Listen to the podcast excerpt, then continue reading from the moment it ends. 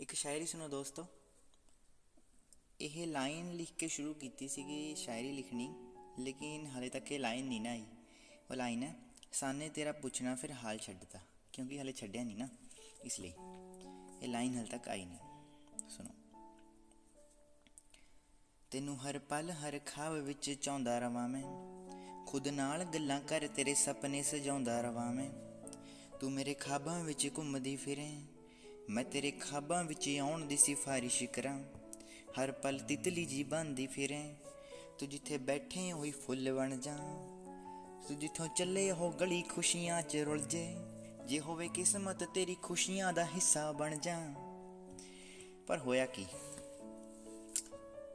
ਪਰ ਹੋਇਆ ਕੀ? ਜੇ ਮੇਰੇ ਪਿਆਰ ਅੱਗੇ ਕਦੀ ਕਾਸ਼ ਨਾ ਲੱਗਦਾ, ਤਾਂ ਅੱਜ ਤੇਰੇ ਪਿਆਰ ਦਾ ਵੀ ਜ਼ਿਕਰ ਨਾ ਹੋਇਆ ਲੱਗਦਾ।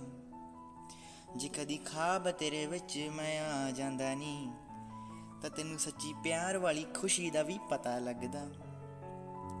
ਤੈਨੂੰ ਚਾਹੀਦਾ ਆ ਕੋਈ ਵੱਡੇ ਖਾਬਾਂ ਵਾਲਾ ਨਹੀਂ ਪਰ ਛੋਟੇ ਖਾਬਾਂ ਦੀ ਤਾਂ ਖੁਸ਼ੀ ਹੀ ਅਲੱਗ ਹੁੰਦੀ ਹੈ ਵੱਡੇ ਖਾਬ ਅੱਜ ਕੱਲ ਵੱਡੀ ਸੋਚ ਵਾਲੇ ਵੇਖ ਜਾਂਦੇ।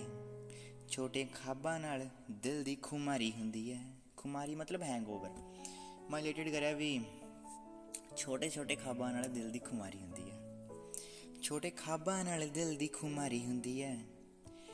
ਤੇਰੇ ਨਾਲ ਜੁੜਾਂ ਜਿੰਨੀ ਵੀ ਮੈਂ ਕੋਸ਼ਿਸ਼ ਕਰਾਂ, ਹਰ ਵਾਰ ਨਵੀਂ ਸ਼ਾਇਰੀ 'ਚ ਪਤਾ ਲੱਗਦਾ। ਤੇਰੇ ਨਾਲ ਕਿੰਨਾ ਸਮਾਂ ਅੱਜ ਬੀਤ ਗਿਆ ਏ। ਹਲੇ ਤੱਕ ਮਿਲਿਆ ਵੀ ਨਹੀਂ ਹੁਣ। ਤੇਰੇ ਨਾਲ ਕਿੰਨਾ ਸਮਾਂ ਅੱਜ ਬੀਤ ਗਿਆ ਏ। ਮੈਨੂੰ ਹੋਣ ਲੱਗਾ ਸ਼ੱਕ, ਆਪਣੀ ਆਸ਼ਿਕੀ ਤੇ ਨਹੀਂ।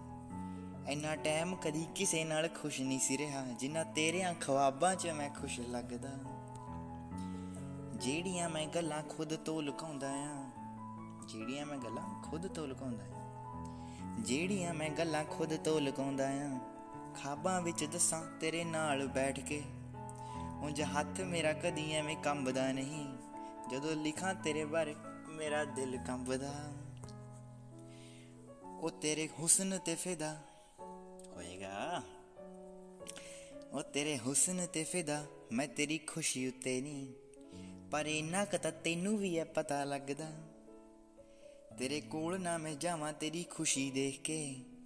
ਪਰ ਉਹਦੇ ਚਾਉਣ ਦਾ ਤਰੀਕਾ ਬੜਾ ਫਿੱਕਾ ਲੱਗਦਾ। ਤੂੰ ਆਪਣੀ ਦੁਨੀਆ 'ਚ ਖੁਸ਼ ਤੇ ਮੈਂ ਇੱਥੇ ਠੀਕ ਆ। ਜਿੱਥੇ ਹਾਂ, ਠੀਕ ਆ ਯਾਰ। ਤੂੰ ਆਪਣੀ ਦੁਨੀਆ 'ਚ ਖੁਸ਼ ਤੇ ਮੈਂ ਇੱਥੇ ਠੀਕ ਆ। ਜਿੰਨਾ ਟਾਈਮ ਡਾਇਰੀ 'ਚ ਰਵੇ ਉਹਨਾਂ ਸੋਹਣਾ ਲੱਗਦਾ। ਕੋਈ ਹੋਵੇ ਕਮੀ ਮੇਰੇ ਵੱਲੋਂ, ਉਹ ਦੱਸਦੀ ਮੈਨੂੰ, ਉਹ ਵੀ ਆਉਣ ਵਾਲੇ ਅੱਖਰਾਂ 'ਚ ਪੂਰਾ ਕਰ ਦੂੰ, ਉਹ ਵੀ ਆਉਣ ਵਾਲੇ ਅੱਖਰਾਂ 'ਚ ਪੂਰਾ ਕਰਦਾ ਥੈਂਕ ਯੂ ਦੋਸਤੋ ਸੁਣਨ ਲਈ। Thank you